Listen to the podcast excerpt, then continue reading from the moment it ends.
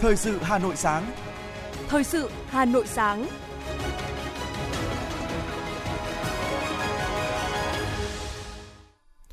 Bảo Nhật và Ngọc Bách xin được đồng hành cùng quý vị tính giả trong 30 phút của chương trình Thời sự sáng ngày hôm nay, thứ ba ngày 26 tháng 7 năm 2022. Chương trình có những nội dung chính sau đây. Thủ tướng Chính phủ Phạm Minh Chính thăm làm việc với các đơn vị giám định ADN hài cốt liệt sĩ. Đại biểu Hội đồng nhân dân thành phố, đơn vị bầu cử số 1 tiếp xúc cử tri quận Ba Đình. Chính phủ yêu cầu Bộ Tài chính trình phương án giảm thuế xăng dầu vào cuối tháng 7 này. Công an Hà Nội mở cao điểm cấp căn cước công dân gắn chip từ ngày 25 tháng 7 đến ngày 25 tháng 8. Phần tin thế giới có những thông tin Nga phá hủy kho chứa vũ khí của Ukraine. Thái Lan ứng phó với làn sóng lây nhiễm thứ 6 của đại dịch Covid-19. Người nhập cảnh vào Hàn Quốc không làm xét nghiệm PCR có thể bị phạt tù tới 1 năm hoặc nộp tiền phạt tới 10 triệu won, tương đương 178 triệu Việt Nam đồng. Sau đây là nội dung chi tiết. Thưa quý vị và các bạn, chiều qua 25 tháng 7, Thủ tướng Chính phủ Phạm Minh Chính thăm làm việc với các đơn vị giám định ADN, hài cốt liệt sĩ còn thiếu thông tin, bao gồm Viện Pháp y Quân đội, Bộ Quốc phòng, Viện Pháp y Quốc gia, Bộ Y tế và Viện Công nghệ Sinh học, Viện Hàn lâm Khoa học và Công nghệ Việt Nam. Phát biểu tại buổi làm việc, Thủ tướng Phạm Minh Chính chia sẻ câu chuyện làm ông xúc động, ám ảnh về niềm hạnh phúc của một mẹ Việt Nam anh hùng ở Nghệ An khi tìm được hài cốt của một người con sau 51 năm hy sinh. Cũng như nỗi mỏi mòn mong ngóng của mẹ trước khi ra đi khi một người con nữa của mẹ chưa tìm thấy hài cốt. Thủ tướng khẳng định Đảng, Nhà nước và nhân dân ta luôn quan tâm đến công tác thương binh, liệt sĩ để xoa dịu nỗi đau tinh thần đó bằng những việc làm thiết thực, trong đó có việc đẩy nhanh tiến độ và hiệu quả công tác tìm kiếm, quy tập và xác định danh tính hài cốt liệt sĩ còn thiếu thông tin. Đây là nhiệm vụ chính trị quan trọng, là trách nhiệm của toàn Đảng, toàn dân, toàn quân ta. Hàng trăm nghìn liệt sĩ đã về được với gia đình, nhưng vẫn còn đó rất nhiều, rất nhiều gia đình đang ngày đêm mong ngóng tin tức liệt sĩ. Thay mặt ban lãnh đạo Đảng, Nhà nước, Thủ tướng Chính phủ ghi nhận và đánh giá cao sự nỗ lực, cố gắng và kết quả đạt được của các bộ, ngành, cơ quan, địa phương trong việc thực hiện đề án xác định hài cốt liệt sĩ còn thiếu thông tin, nhất là cán bộ, nhà khoa học, nhân viên trực tiếp triển khai nhiệm vụ. Để tiếp tục làm tốt công tác này trong thời gian tới, Thủ tướng đề nghị tiếp tục quán triệt sâu sắc quan điểm, chủ trương, chính sách của Đảng, Nhà nước về công tác người có công với cách mạng, trong đó có nhiệm vụ tìm kiếm, quy tập hài cốt liệt sĩ và xác định danh tính hài cốt liệt sĩ còn thiếu thông tin, nhất là chỉ thị 24 của Bộ Chính trị, quyết định 1515 của Thủ tướng Chính phủ. Tập trung thực hiện có hiệu quả các mục tiêu, nhiệm vụ cụ thể trong kế hoạch ban hành kèm theo quyết định 1515. Thủ tướng Chính phủ Phạm Minh Chính trực tiếp giải đáp cho ý kiến đối với các kiến nghị, đề xuất cụ thể của các đơn vị trong công tác giám định ADN. Xác định danh tính hài cốt liệt sĩ còn thiếu thông tin như việc cho phép và hỗ trợ kinh phí xây dựng hệ thống, cơ sở dữ liệu thân nhân của các gia đình liệt sĩ chưa tìm được phần mộ, bổ sung kinh phí để tăng cường, đầu tư mới, hiện đại hóa các trang thiết bị phục vụ giám định ADN và ưu đãi tuyển dụng nhân lực, hỗ trợ kinh phí đào tạo, việc sử dụng kinh phí hỗ trợ của tổ chức cá nhân cho công tác giám định ADN hài cốt liệt sĩ, việc tăng cường hợp tác quốc tế, trang thủ tranh thiết bị, kỹ thuật tiên tiến và kinh nghiệm của các nước phục vụ cho công tác giám định ADN. Tại buổi làm việc, Thủ tướng Chính phủ chứng kiến lễ công bố giám định ADN của các liệt sĩ, cùng đại diện các bộ, ngành trao kết quả giám định ADN cho 12 gia đình liệt sĩ, trao sổ tiết kiệm trị giá 10 triệu đồng trên một sổ và quà tặng các gia đình liệt sĩ. Cũng trong ngày hôm qua, tại Phủ Chủ tịch, Phó Chủ tịch nước Võ Thị Ánh Xuân đã tiếp đoàn đại biểu Hội Nữ Chiến sĩ Trường Sơn, đường Hồ Chí Minh, nhân dịp kỷ niệm 75 năm Ngày Thương binh Liệt sĩ 27 tháng 7 và 63 năm Ngày truyền thống Bộ đội Trường Sơn 19 tháng 5. Trò chuyện với đoàn đại biểu, Phó Chủ tịch nước bày tỏ niềm tự hào, xúc động trước tấm gương những nữ chiến sĩ bộ đội Trường Sơn, các thanh niên sung phong, nữ lái xe, dân công hỏa tuyến đã trực tiếp chiến đấu phục vụ hậu cần trong thời kỳ chống Mỹ cứu nước, góp phần cùng cả nước làm nên chiến thắng 30 tháng 4 hào hùng, giải phóng hoàn toàn miền Nam, thống nhất đất nước. Đặc biệt, trong thời gian qua, với bản lĩnh của các nữ chiến sĩ Trường Sơn, các cô, các chị đã kiên cường vươn lên, vượt qua mọi khó khăn trong cuộc sống, đồng thời có những đóng góp ý nghĩa để xây dựng quê hương, đất nước thêm giàu đẹp. Phó Chủ tịch nước nhấn mạnh, trong những năm qua, lãnh đạo Đảng, Nhà nước đặc biệt quan tâm và không ngừng hoàn thiện các chủ trương, chính sách ý nghĩa, thiết thực, thể hiện tấm lòng tri ân đối với người có công với cách mạng. Phó Chủ tịch nước gửi lời chúc sức khỏe tới tất cả 30.000 hội viên Hội Nữ Chiến sĩ Trường Sơn, đường Hồ Chí Minh. Mong các cô, các chị tiếp tục là những tấm gương sáng, nghị lực, phát huy bản lĩnh cách mạng, tinh thần người lính bộ đội Cụ Hồ để tham gia đóng góp công sức trong các hoạt động phát triển kinh tế, xã hội của địa phương.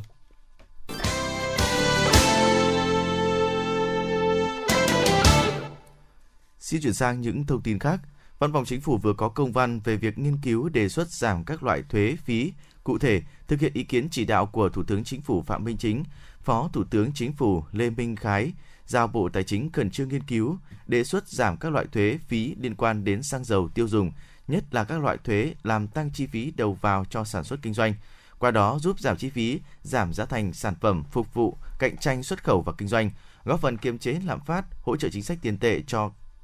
cả trước mắt và trung hạn. Thời hạn để Bộ Tài chính báo cáo Thủ tướng Chính phủ là trước ngày 30 tháng 7 năm nay. Thực hiện kế hoạch số 145 của Ủy ban nhân dân thành phố Hà Nội về thực hiện chương trình ô cốp năm 2022, ngay từ đầu năm, Văn phòng điều phối xây dựng nông thôn mới Hà Nội đã phối hợp với Ủy ban nhân dân các quận, huyện, thị xã đẩy mạnh thông tin, tuyên truyền. Từ đó nâng cao nhận thức về ý nghĩa, tầm quan trọng của chương trình ô cốp đến các tầng lớp nhân dân, đặc biệt là những chủ thể sản xuất, kinh doanh. Với sự hỗ trợ của thành phố từ đầu năm 2022 đến nay, các chủ thể trên địa bàn 26 quận, huyện, thị xã trên địa bàn Hà Nội đã xây dựng kế hoạch hoàn thiện và đăng ký tổng số 488 sản phẩm tham gia đánh giá, phân hạng trong chương trình ô cốp vào cuối năm nay. Trong số này có 301 mặt hàng thực phẩm, 129 sản phẩm thủ công mỹ nghệ, còn lại là sản phẩm thuộc nhóm ngành hàng đồ uống, thảo dược, vải và may mặc. Cùng với phát triển về số lượng sản phẩm ô cốp năm 2022, Văn phòng điều phối xây dựng nông thôn mới Hà Nội sẽ tiếp tục tham mưu Ủy ban nhân dân thành phố thành lập đoàn kiểm tra đối với các chủ thể có sản phẩm đã được công nhận từ 3 sao trở lên. Đồng thời, xây dựng kế hoạch để đánh giá, phân hạng lại sản phẩm ô cốp sau 36 tháng theo đúng quy định của Thủ tướng Chính phủ. Sau gần 2 năm Hiệp định Thương mại Tự do Việt Nam EU EVFTA có hiệu lực, nông sản, thực phẩm Việt xuất khẩu vào thị trường EU tăng mạnh. Hiện EU trở thành thị trường lớn thứ ba của nông sản, thực phẩm Việt Nam. Song thời gian gần đây, các mặt hàng nông sản, thực phẩm Việt xuất khẩu sang thị trường này liên tục bị cảnh báo về an toàn thực phẩm. Để nông sản Việt Nam xuất khẩu bền vững sang EU, ông Ngô Xuân Nam cho rằng muốn xuất khẩu hàng hóa dài hơi vào EU thì phải đáp ứng tất cả các tiêu chuẩn của thị trường này – khi phía EU đưa ra quy định nghiên cứu dựa trên cơ sở khoa học thì chúng ta phải thay đổi để đáp ứng yêu cầu. Doanh nghiệp không nên quá nóng vội nếu chạy theo xuất khẩu số lượng sẽ không bền vững. Theo thống kê, Văn phòng SPS Việt Nam từ đầu năm đến nay, hệ thống cảnh báo về an toàn thực phẩm và thức ăn chăn nuôi của EU đã phát đi 2.531 cảnh báo sản phẩm của các quốc gia vi phạm quy định. Riêng Việt Nam có 50 cảnh báo liên quan đến nông sản và thực phẩm. Thưa quý vị, hôm qua tại Hà Nội, Cục xúc tiến thương mại Bộ Công Thương đã chính thức tổ chức lễ khởi động hợp phần 3 dự án chính sách thương mại và xúc tiến xuất khẩu Việt Nam do chính phủ Thụy Sĩ tài trợ, gọi tắt là dự án Switchet và công bố mẫu đề xuất tài trợ chương trình hỗ trợ đổi mới và cạnh tranh đợt 1 Dự án là chương trình hỗ trợ về kỹ thuật thương mại trong 4 năm 2021-2024 do Tổng cục Kinh tế Liên bang Thụy Sĩ tài trợ với mục tiêu hỗ trợ Việt Nam đạt tăng trưởng kinh tế bền vững và giảm tỷ lệ đói nghèo thông qua tăng cường hoạt động thương mại và nâng cao năng lực cạnh tranh quốc tế của các doanh nghiệp nhỏ và vừa. Ông Whistler Gruber, trưởng cơ quan hợp tác phát triển Thụy Sĩ tại Việt Nam cho biết. Tôi hy vọng chương trình ngày hôm nay sẽ mở đầu cho nhiều sáng kiến mới, mang tính đột phá và sáng tạo, giúp hỗ trợ nhu cầu xuất khẩu của doanh nghiệp vừa và nhỏ. Thông qua đó, chương trình hỗ trợ đổi mới và cạnh tranh của dự án sẽ tạo một động lực mới quan trọng nhắm tới thúc đẩy xúc tiến xuất khẩu, tạo đà tăng trưởng và phát triển cho các doanh nghiệp vừa và nhỏ tại địa phương, đồng thời góp phần tạo ra nhiều cơ hội việc làm mới và một khu vực tư nhân năng động. Bà Nguyễn Thị Minh Thúy, Giám đốc Trung tâm Ứng dụng Công nghệ Thông tin, thành viên Ban Quản lý Dự án, Cục Xúc tiến Thương mại, Bộ Công Thương cho biết thêm. Cái hợp phần 3 này là cái hợp phần mà chúng tôi à, ngày hôm nay khởi động và tập trung vào hướng dẫn cho các tổ chức hỗ trợ thương mại, bao gồm cả tổ chức à, nhà nước và bao gồm cả tổ chức tư nhân là tập trung vào cái chương trình hỗ trợ đổi mới và cạnh tranh đây là một cái chương trình mà nhằm hỗ trợ nâng cao cái năng lực cho các tổ chức hỗ trợ kinh doanh, các tổ chức hỗ trợ xúc tiến thương mại, nâng cao cái năng lực để làm thế nào mà chúng ta có thể cung ứng được những cái dịch vụ tốt nhất, hiệu quả nhất cho các đối tượng là doanh nghiệp nhỏ và vừa tại Việt Nam. Hợp phần 3 của dự án tập trung xây dựng và triển khai chương trình hỗ trợ đổi mới và cạnh tranh, gọi tắt là chương trình ICG, với mục đích tăng cường năng lực dịch vụ xuất khẩu thông qua tài trợ cho 10 đến 15 tiểu dự án nhằm xây dựng hệ sinh thái xúc tiến xuất khẩu của các tổ chức xúc tiến thương mại, tổ chức hỗ trợ thương mại với nguồn ngân sách tài trợ tối đa 150.000 đô la Mỹ trên một tiểu dự án trong thời gian từ 12 đến 24 tháng.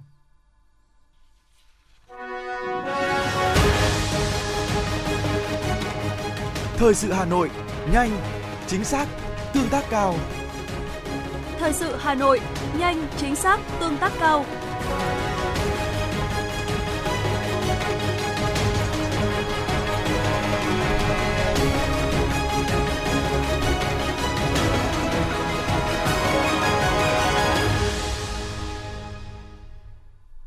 Chiều qua, đại biểu Hội đồng Nhân dân thành phố, đơn vị bầu cử số 1 đã tiếp xúc cử tri quận Ba Đình sau kỳ họp thứ 7 Hội đồng Nhân dân thành phố khóa 16, nhiệm kỳ 2021-2026.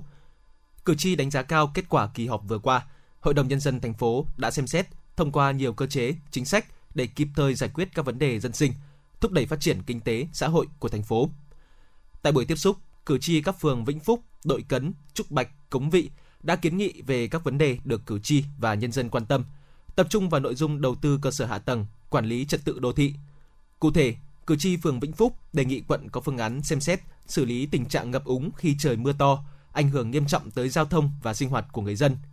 Đây cũng là băn khoăn của cử tri đến từ phường Đội Cấn và Cống Vị. Bên cạnh đó, một số ý kiến đề nghị thành phố cần đánh giá công tác thực hiện chính quyền đô thị sau thời gian thí điểm để kịp thời khắc phục những hạn chế. Cử tri phường Trúc Bạch đề nghị thành phố xem xét có phương án xây dựng phát triển Hồ Trúc Bạch trở thành điểm du lịch hấp dẫn của thủ đô. Thời điểm này, các thí sinh trên cả nước đã biết điểm thi tốt nghiệp trung học phổ thông năm 2022 và đang thực hiện đăng ký xét tuyển đại học cao đẳng ngành giáo dục mầm non. Hạn cuối đăng ký xét tuyển đến 17 giờ ngày 20 tháng 8 năm 2022. Nhằm đảm bảo quyền lợi cho thí sinh, Bộ Giáo dục và Đào tạo đã ban hành quy định về việc phúc khảo bài thi tốt nghiệp trung học phổ thông. Theo đó, mọi thí sinh đều có quyền nộp đơn phúc khảo, thí sinh không phải nộp lệ phí phúc khảo. Thí sinh có nguyện vọng phúc khảo bài thi, nộp đơn xin phúc khảo tại nơi đã đăng ký dự thi. Cụ thể tại Hà Nội, thí sinh nộp đơn tại trường Trung học phổ thông nơi học lớp 12. Thí sinh tự do nộp đơn tại phòng giáo dục và đào tạo quận, huyện, thị xã. Sở Giáo dục và Đào tạo Hà Nội quy định, các đơn vị đăng ký dự thi nhận đơn phúc khảo bài thi của thí sinh từ nay đến ngày 3 tháng 8 năm 2022. Sau khi tổ chức phúc khảo xong, điểm của thí sinh sau phúc khảo được cập nhật vào hệ thống quản lý thi. Nếu bài thi được điều chỉnh điểm, thí sinh sẽ được cấp giấy chứng nhận kết quả thi sau phúc khảo. Thưa quý vị, tình hình bệnh cúm mùa trên địa bàn Hà Nội đang có xu hướng gia tăng. Thực tế đó đã khiến cho giá thuốc Tamiflu, một trong những loại thuốc đặc trị cúm A, bắt đầu xuất hiện với nhiều mức giá khác nhau. Đáng lo ngại, việc người dân tự ý mua thuốc Tamiflu về điều trị có thể dẫn đến nhiều hệ lụy. Để đảm bảo sức khỏe, người dân cần thận trọng, tham khảo ý kiến bác sĩ trước khi mua và sử dụng loại thuốc này. Theo khuyến cáo của Cục Quản lý Dược Bộ Y tế, trong điều trị cúm, Tamiflu chứa hoạt chất oseltamivir hàm lượng 75mg là thuốc không được sử dụng tùy tiện, không nên tự ý mua thuốc về chữa cúm. Thuốc Tamiflu và các thuốc khác có chứa hoạt chất oseltamivir là thuốc kê đơn khi cấp phát, bán lẻ và sử dụng phải có đơn thuốc. Nếu sử dụng không theo đúng chỉ định của người kê đơn có thể dẫn đến nguy hiểm tới tính mạng, sức khỏe. Sở Y tế Hà Nội cũng yêu cầu các cơ sở khám chữa bệnh chuẩn bị đầy đủ cơ số thuốc, trang thiết bị đáp ứng đủ nhu cầu điều trị của người bệnh. Đồng thời thực hiện tốt công tác khám, thu dung, điều trị, chuyển tuyến đối với bệnh nhân mắc cúm mùa, hạn chế đến mức thấp nhất tình trạng chuyển nặng và tử vong. Thưa quý vị và các bạn, thực hiện ý kiến chỉ đạo của lãnh đạo Bộ Công an về việc yêu cầu 5 thành phố trực thuộc Trung ương phải hoàn thành công tác cấp căn cước công dân gắn chip cho tất cả công dân đủ điều kiện trên địa bàn, sau trước ngày 31 tháng 8 năm 2022 để đảm bảo huy động tối đa mọi nguồn lực, phân công rõ trách nhiệm, đảm bảo đúng tiến độ, đúng quy định của pháp luật. Giám đốc Công an thành phố đã ban hành mệnh lệnh 01 mở cao điểm 30 ngày đêm, thu nhận hồ sơ cấp căn cước công dân gắn chip bắt đầu từ ngày 25 tháng 7 đến ngày 25 tháng 8 tại trụ sở công an xã, phường, thị trấn, triển khai công an cấp căn cước công dân gắn chip trên ngày từ 7 giờ đến 22 giờ hàng ngày, đảm bảo tận dụng tối đa thời gian sử dụng các bộ thiết bị thu nhận. Người dân có thể đăng ký trực tuyến. Thưa quý vị, người dân có thể đăng ký trực tiếp trên app ứng dụng hoặc đăng ký trực tiếp tại cơ quan công an tiếp nhận hồ sơ cấp căn cước công dân gắn chip. Ngày 31 tháng 12 năm nay, sổ hộ khẩu giấy sẽ hết hiệu lực sử dụng. Thẻ căn cước công dân gắn chip điện tử được tích hợp các thông tin sẽ là giấy tờ để công dân thực hiện giao dịch thay thế sổ hộ khẩu. Vì thế, công dân đủ điều kiện được cấp nên tranh thủ thời gian đến trụ sở công an xã, phường, thị trấn thực hiện thủ tục cấp căn cước công dân gắn chip, đảm bảo quyền lợi cá nhân của chính mình. Tối qua, Trung tướng Tô Ân Sô, tránh văn phòng, người phát ngôn Bộ Công an cho biết, Cơ quan An ninh điều tra Bộ Công an đang tiếp tục mở rộng điều tra vụ án đưa hối lộ, nhận hối lộ xảy ra tại Cục lãnh sự Bộ Ngoại giao Hà Nội và các tỉnh, thành phố. Cụ thể, ngày 25 tháng 7 năm 2022, Cơ quan An ninh điều tra Bộ Công an đã ra quyết định bổ sung quyết định khởi tố vụ án hình sự lừa đảo chiếm đoạt tiền xảy ra tại Hà Nội và các tỉnh, thành phố. Ra các quyết định khởi tố bị can, lệnh bắt bị can để tạm giam, lệnh khám xét chỗ ở, nơi làm việc đối với bà Nguyễn Mai Anh, sinh năm 1976 tại Quảng Ninh, là chuyên viên vụ quan hệ quốc tế Văn phòng Chính phủ. Ông Ngô Quang Tuấn, sinh năm 1984 tại Hà Nội, chuyên viên vụ hợp tác quốc tế, Bộ Giao thông Vận tải. Ông Trần Văn Dự, sinh năm 1961 tại Thái Bình, nguyên Phó Cục trưởng Cục Quản lý xuất nhập cảnh Bộ Công an. Ông Vũ Sĩ Cường, sinh năm 1986 tại Hưng Yên, nguyên cán bộ Cục Quản lý xuất nhập cảnh Bộ Công an, cùng về tội nhận hối lộ quy định tại Điều 354 Bộ Luật Hình sự. Ông Bùi Huy Hoàng, sinh năm 1988 tại Hải Dương, cán bộ Cục Y tế Dự phòng Bộ Y tế về tội lừa đảo chiếm đoạt tài sản, quy định tại Điều 174 Bộ Luật Hình sự. Ông Nguyễn Tiến Mạnh, sinh năm 1970 tại Bắc Giang, Phó Giám đốc Công ty Cổ phần Du lịch Thương mại Lữ Hành Việt, Giám đốc Công ty Vận tải Du lịch Hoàng Long Luxury về tội đưa hối lộ, quy định tại Điều 364 Bộ Luật Hình sự. Sau khi Viện Kiểm sát Nhân dân tối cao phê chuẩn, cơ quan công an, cơ quan an ninh điều tra Bộ Công an đã thực hiện tống đạt quyết định khởi tố bị can, thi hành lệnh bắt bị can để tạm giam, khám xét chỗ ở và nơi làm việc đối với 6 bị can nêu trên. Hiện cơ quan an ninh điều tra Bộ Công an tiếp tục điều tra mở rộng vụ án để xử lý nghiêm theo quy định của pháp luật.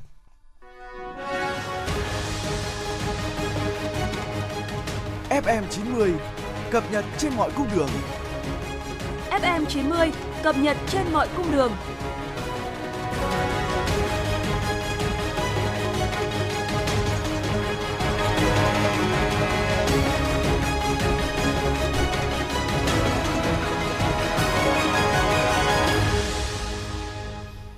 Thưa quý vị, sau nhiều lần lỗi hẹn vì các lý do khách quan và chủ quan, hôm qua, nhà máy đốt rác phát điện Sóc Sơn, Hà Nội, nhà máy điện rác lớn nhất cả nước đã hòa lưới điện quốc gia, chính thức đi vào vận hành giai đoạn 1. Với việc vận hành tổ máy số 1, mỗi ngày sẽ có 1.000 tấn rác tươi được đốt phát điện, bằng 1 phần 7 lượng rác phát sinh mỗi ngày của thành phố Hà Nội. Hiện nay thì tổ máy số 2 cũng đã hoàn thành tất cả các bước hiệu chỉnh kỹ thuật, đang chờ cơ quan nhà nước có thẩm quyền cho phép vận hành. Các lò đốt còn lại số 3, 4, 5 cũng đã được hiệu chỉnh thành công, có thể hoạt động khi cho phép. Dự án nhà máy điện rác Sóc Sơn nằm trong khu liên hợp xử lý chất thải Nam Sơn, được Ủy ban dân thành phố Hà Nội chấp thuận chủ trương từ cuối năm 2017, tổng đầu tư 7.000 tỷ đồng. Nhà máy có 5 lò đốt với 3 tổ máy phát, dự kiến với 4.000 tấn rác được đốt, lượng điện phát ra là 75 MW. Trong đó, lượng điện được tái sử dụng là 15 đến 20%. Còn lại, nhà máy đã ký hợp đồng bán điện với Tổng công ty Điện lực Việt Nam. Đây được xem là nhà máy đốt rác lớn nhất Việt Nam với công suất xử lý 4.000 tấn rác khô, tương đương gần 5.500 tấn rác ướt mỗi ngày. Sau khi triển khai hệ thống thu phí theo hình thức điện tử tự động không dừng ETC, tuyến cao tốc Cầu Rẽ Ninh Bình từ cuối tuần qua, từ ngày hôm nay 26 tháng 7, Tổng công ty Đầu tư Phát triển Đường cao tốc Việt Nam VEC tiếp tục vận hành hệ thống thu phí điện tử tự động không dừng tuyến cao tốc thành phố Hồ Chí Minh Long Thành Dầu Dây vượt tiến độ 5 ngày theo chỉ đạo của chính phủ. Thưa quý vị và các bạn, hướng đến phát huy sức mạnh khối đại đoàn kết toàn dân, huy động tiềm lực trong nhân dân, huyện Ba Vì đã tổ chức cuộc thi xây dựng và giữ gìn thôn, xóm, ngõ sáng xanh sạch đẹp an toàn. Hưởng ứng cuộc thi này, xã Tiên Phong đã phát động toàn dân trên địa bàn xã nâng cao tinh thần, ý thức, trách nhiệm tham gia bảo vệ môi trường, trật tự an toàn giao thông đô thị nông thôn, xây dựng cảnh quan, trang trí đường làng ngõ xóm, đảm bảo thông thoáng, xanh, sạch, đẹp, góp phần xây dựng xã nông thôn mới nâng cao. Có dịp về thôn Thanh Lũng, xã Tiên Phong, điều làm chúng tôi khá bất ngờ là đường làng ngõ xóm được vệ sinh sạch sẽ, cảnh quan môi trường thay đổi tích cực, bộ mặt nông thôn nơi đây đang có nhiều khởi sắc. Bởi chỉ vài tháng trước đây, trong thôn còn tồn tại nhiều bãi rác tự phát, vật liệu xây dựng để tràn lan hai bên đường. Việc xả thải từ chăn nuôi ra môi trường vẫn tồn tại và người dân chưa có ý thức chấp hành bảo vệ môi trường. Vậy mà chỉ gần 2 tháng sau khi cấp ủy đảng chính quyền xã Tiên Phong phát động phong trào và tổ chức cuộc thi xây dựng và giữ gìn thôn xóm ngõ sáng xanh sạch đẹp an toàn trên địa bàn, nhận thức của người dân đã dần thay đổi. Từ sáng sớm các ngày thứ bảy và chủ nhật hàng tuần, mỗi gia đình một người tiến hành quét dọn vệ sinh đường làng ngõ xóm nơi công cộng. Rác thải sinh hoạt được để đúng nơi quy định và được thu gom định kỳ. Để làm đẹp nơi mình sinh sống, người dân tự nguyện đóng góp tiền của ngày công để trồng hoa, cây xanh hai bên đường và trang trí các tuyến đường bằng những bức tranh bích họa mang màu sắc quê hương. Tương tự thôn Thanh Lũng, bốn thôn còn lại của xã Tiên Phong bao gồm Vị Nhuế, Bằng Lũng, Kim Bí, Đông Phong với 15 cụm dân cư cũng đã đồng loạt hưởng ứng và triển khai phong trào thi đua xây dựng và giữ gìn thôn xóm ngõ sáng xanh sạch đẹp an toàn do cấp trên phát động. Từ việc trong xã tổ chức cuộc thi nên cũng tạo phong trào thi đua giữa các cụm dân cư, thôn. Cuộc thi đã được các tầng lớp nhân dân tham gia hưởng ứng tích cực. Sự thay đổi nhận thức của nhân dân về ý nghĩa của cuộc thi có tác dụng to lớn trong việc xây dựng môi trường sáng xanh sạch đẹp an toàn, thực hiện ở từng thôn xóm ngõ và trong mỗi hộ gia đình. Vì thế khơi dậy được sự sáng tạo của các tầng lớp nhân dân rất lớn trong việc nâng cao ý thức bảo vệ môi trường. Ông Kiều Văn Đảm, thôn Thanh Lũng, xã Tiên Phong, huyện Ba Vì cho biết. Tôi đại diện cho người cao tuổi à, có nhận xét khi mà địa phương phát động phong trào xây dựng quê hương xanh sạch đẹp. Chúng tôi thấy rằng là nhân dân tham gia rất là nhiệt tình và đông đủ. Và cũng ừ, các ngày chủ nhật thì nhân dân là thường ra vận động à, vệ sinh đường làng ngõ xóm được sạch sẽ. Và phong trào đó à, ngày một phát triển mạnh mẽ hơn và chúng tôi là những người cao tuổi cũng là gương mẫu, nhưng đồng thời cũng vận động bà con nhân dân là ừ, giữ gìn cái môi trường sống của chúng ta ngày một tốt đẹp hơn và giữ cho môi trường là luôn luôn xanh sạch đẹp. Và chúng tôi cũng ừ, vận động mọi người dân là phấn đấu để mà ờ, đưa cái phong trào của quê hương về đích ừ, là nông thôn mới ngày một phát triển tốt đẹp hơn. Để cuộc thi lâu dài và có chiều sâu, không chỉ đơn thuần là phong trào bề nổi mang tính hô hào, đối với cuộc thi này, Đảng ủy xã Tiên Phong có sự quan tâm chỉ đạo và ra nghị quyết chuyên đề. Trên cơ sở đó, Ủy ban nhân dân xã xây dựng kế hoạch tổ chức cuộc thi và thành lập ban chỉ đạo cuộc thi, tổ chức phổ biến kế hoạch và phân công thành viên ban chỉ đạo cuộc thi, huy động 7 đoàn thể chính trị xã hội cùng vào cuộc. Khi có chủ trương phát động cuộc thi lại là cuộc thi liên quan đến cả cộng đồng dân cư, các chi bộ thôn họp bàn ra nghị quyết lãnh đạo, sau đó lên kế hoạch chi tiết để triển khai đến các chi hội, chi đoàn trong thôn, từng bước vận động nhân dân tham gia. Trong quá trình triển khai công tác tuyên truyền vận động, cán bộ các thôn luôn nhấn mạnh việc tham gia của người dân để tạo thành nếp, việc huy động các khoản đóng góp minh bạch tự nguyện. Khi người dân thấy sự thiết thực liên quan đến môi trường sống, họ đồng lòng tham gia. Ông Trần Văn Tiến, Bí thư Đảng ủy xã Tiên Phong huyện Ba Vì cho biết. Ủy ban Nhân dân xã Tiên Phong đã thành lập ban chỉ đạo, phân công nhiệm vụ rõ ràng, ban hành hướng dẫn, thể lệ cuộc thi và các tiêu chí chấm điểm giữa các thôn, giữa các khu, giữa các đoàn thể chính trị xã hội. Đến nay, phong trào đã phát động thi đua giữa các thôn, thi đua giữa các khu, các xóm, thi đua giữa các đoàn thể chính trị xã hội thi đua giữa các hộ gia đình trong xóm ngõ 5 trên 5 thôn, 15 trên 15 khu dân cư và 7 đoàn thể chính trị xã hội đã tham gia cuộc thi. Hàng tháng, ban chỉ đạo của xã đã chấm điểm thi đua giữa các thôn, khu, giữa các đoàn thể chính trị, xã hội và trao giải. Phong trào phong trào đã tuyên truyền vận động nhân dân ủng hộ và tham gia đến nay đã vận động được 343,7 triệu đồng và hàng nghìn cây xanh, cây hoa. Từ thực tế cơ sở với những kết quả bước đầu mang tính tích cực, có thể thấy cuộc thi xây dựng và giữ gìn thôn ngõ xóm sáng xanh sạch đẹp an toàn đang tiếp tục lan rộng ở các thôn cụm dân cư để tạo nên bức tranh nông thôn mới nâng cao của xã Tiên Phong, đưa nơi đây trở thành một vùng quê đáng sống của huyện Ba Vì.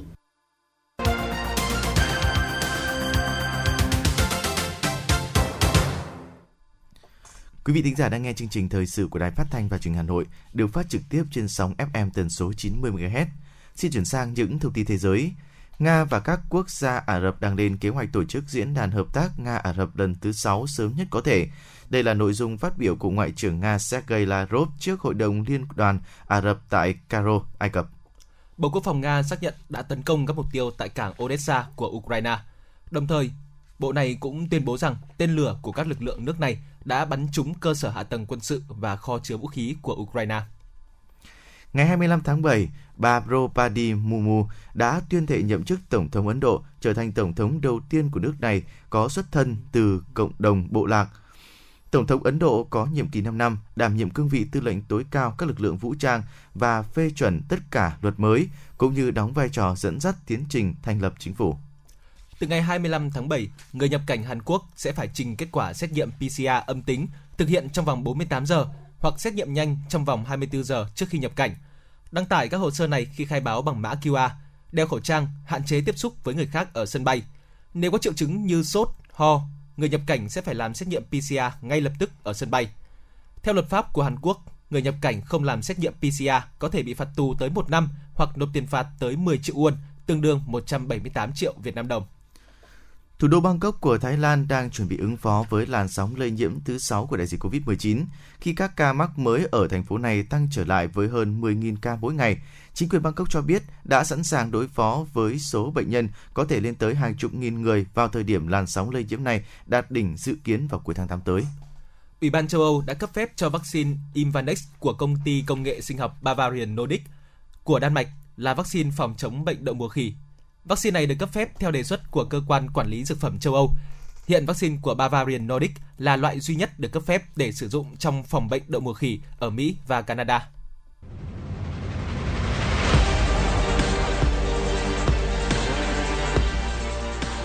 Bản tin thể thao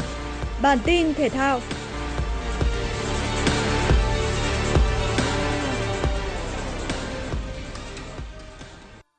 Paris Saint-Germain chuẩn bị đón thêm một tân binh chất lượng ở phiên chợ hè 2022, đó là Node Mukiele của câu lạc bộ Leipzig. Đội bóng Ligue 1 sẽ trả cho Leipzig khoản tiền 12 triệu euro, cộng thêm các khoản phụ phí bổ sung khác, nâng tổng mức phí chuyển nhượng lên con số 16 triệu euro. Thỏa thuận cá nhân giữa Paris Saint-Germain và Mukiele đã được hoàn tất. Mukiele sẽ là sự bổ sung chất lượng cho Paris Saint-Germain khi có thể đá ở nhiều vị trí khác nhau. Mùa giải vừa rồi, Cầu thủ 24 tuổi người Pháp thi đấu 37 trận trên mọi đấu trường cho Leipzig, đóng góp 2 bàn thắng và 5 đường kiến tạo.